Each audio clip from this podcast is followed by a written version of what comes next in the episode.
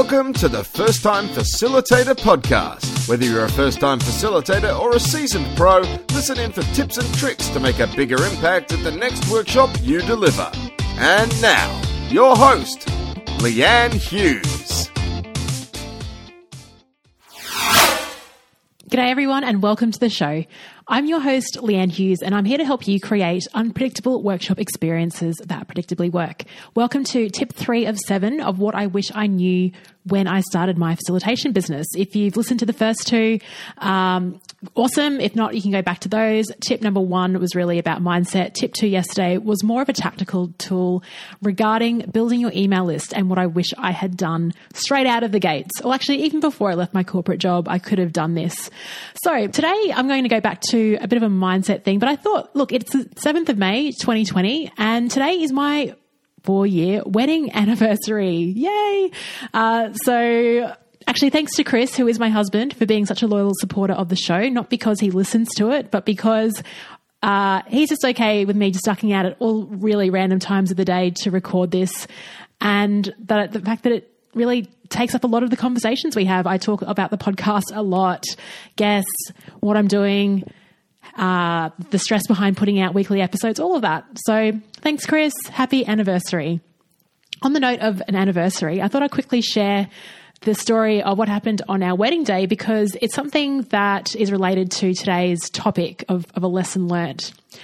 When we got married, uh, we were living in Broome in Western Australia, which is the northwest part. It's very remote. I think the nearest capital city is actually in Indonesia. The capital city in our own state is a two day drive away, and that's if you're not sleeping, you're just driving straight through two and a half thousand kilometres. Very remote, one road in, one road out. So we had people flying in all across Australia. Even had a friend from London fly in for the wedding. And it was in the dry season. There's only two seasons in this town the wet season and the dry season. And during the wet season, it never rained at all.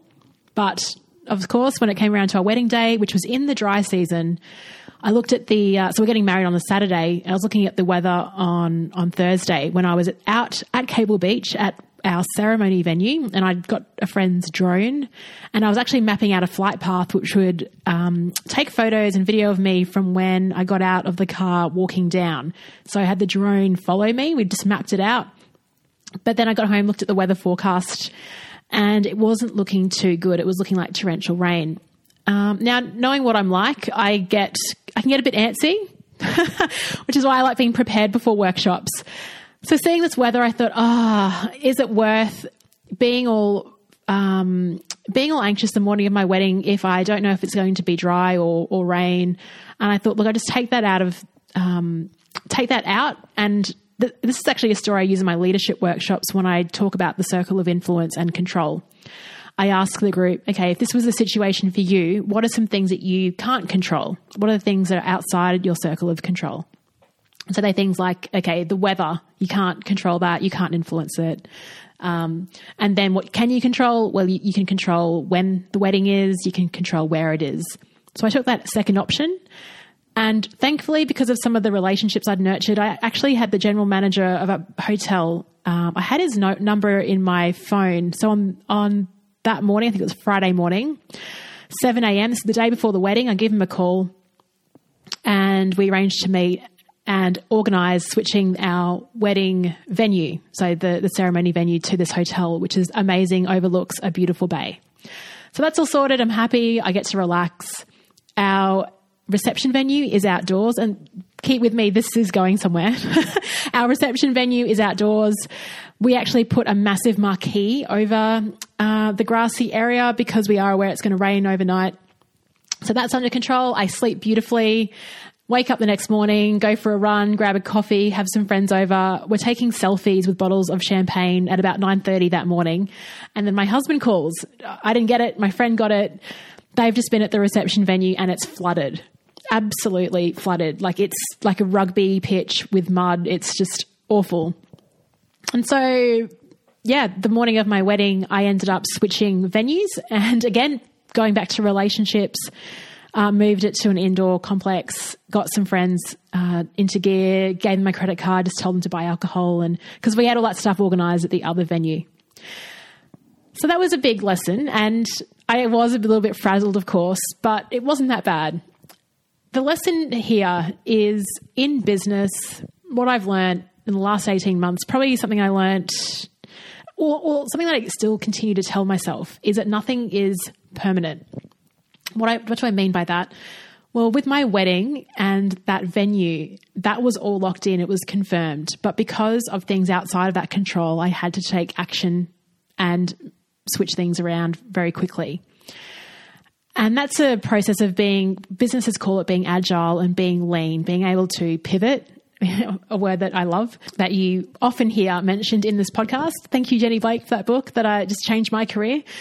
Um, but it's also the same when it comes to running your own show. Now, the interesting thing about it is when you come out from working in a corporate background or large business, it's not like that you have budgets that are approved three months before you even know what's going to happen. You have annual strategic plans, and you've got quarterly plans. Then it's all about delivering on those plans.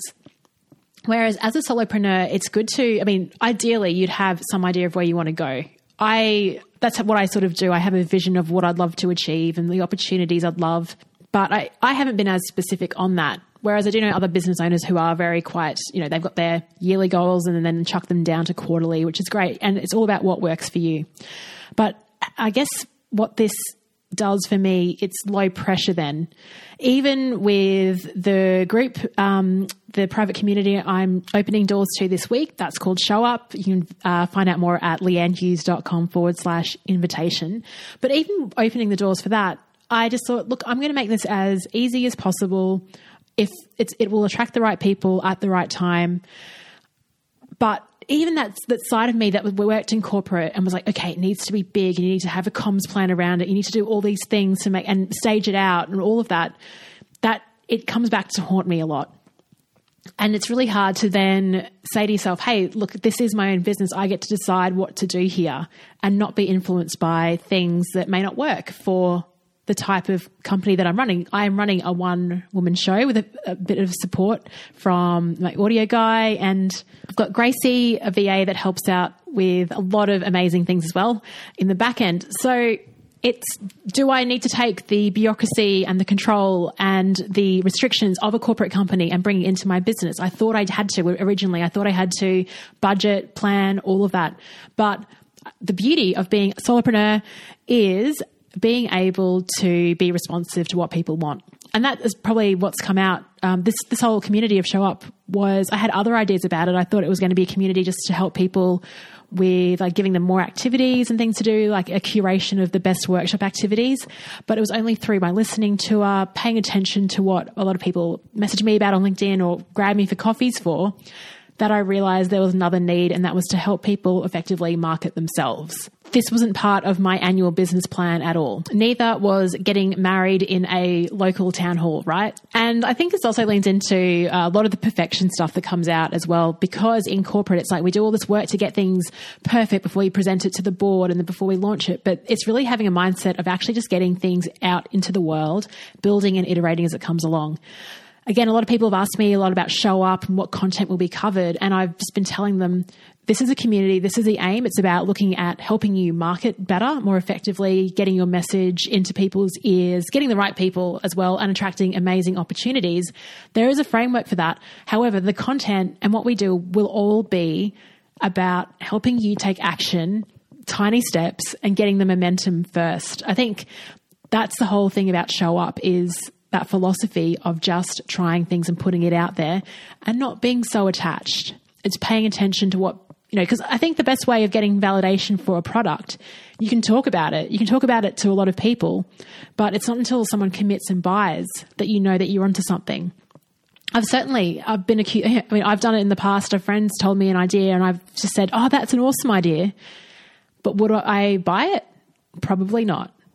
Probably not. Like, um, so it's important to put your ideas in the world, be brave enough to get people to opt in and, and to sort of back you before you spend so much time investing in creating something that people don't want.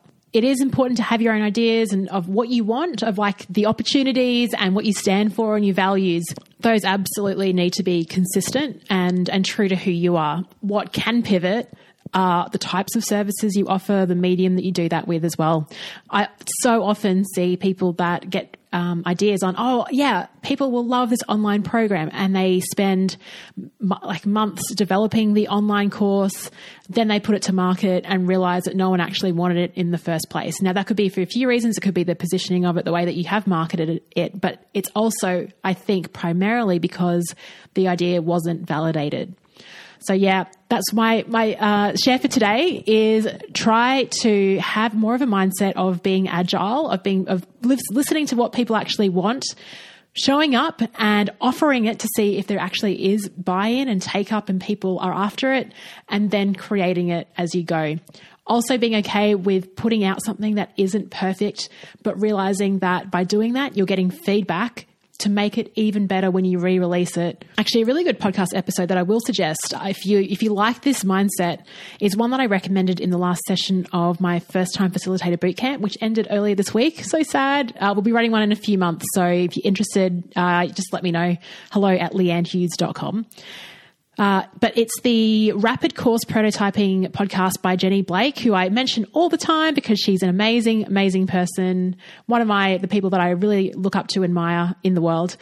Uh, she's actually developed a whole podcast episode on how to rapid prototype a course. So if you're thinking of releasing an online program, I would definitely suggest listening to her episode first. I'll put a link to that in the show notes. That's it for today. I better go and get the bubbles on ice uh, in isolation and look forward to chatting to you all tomorrow. Ciao.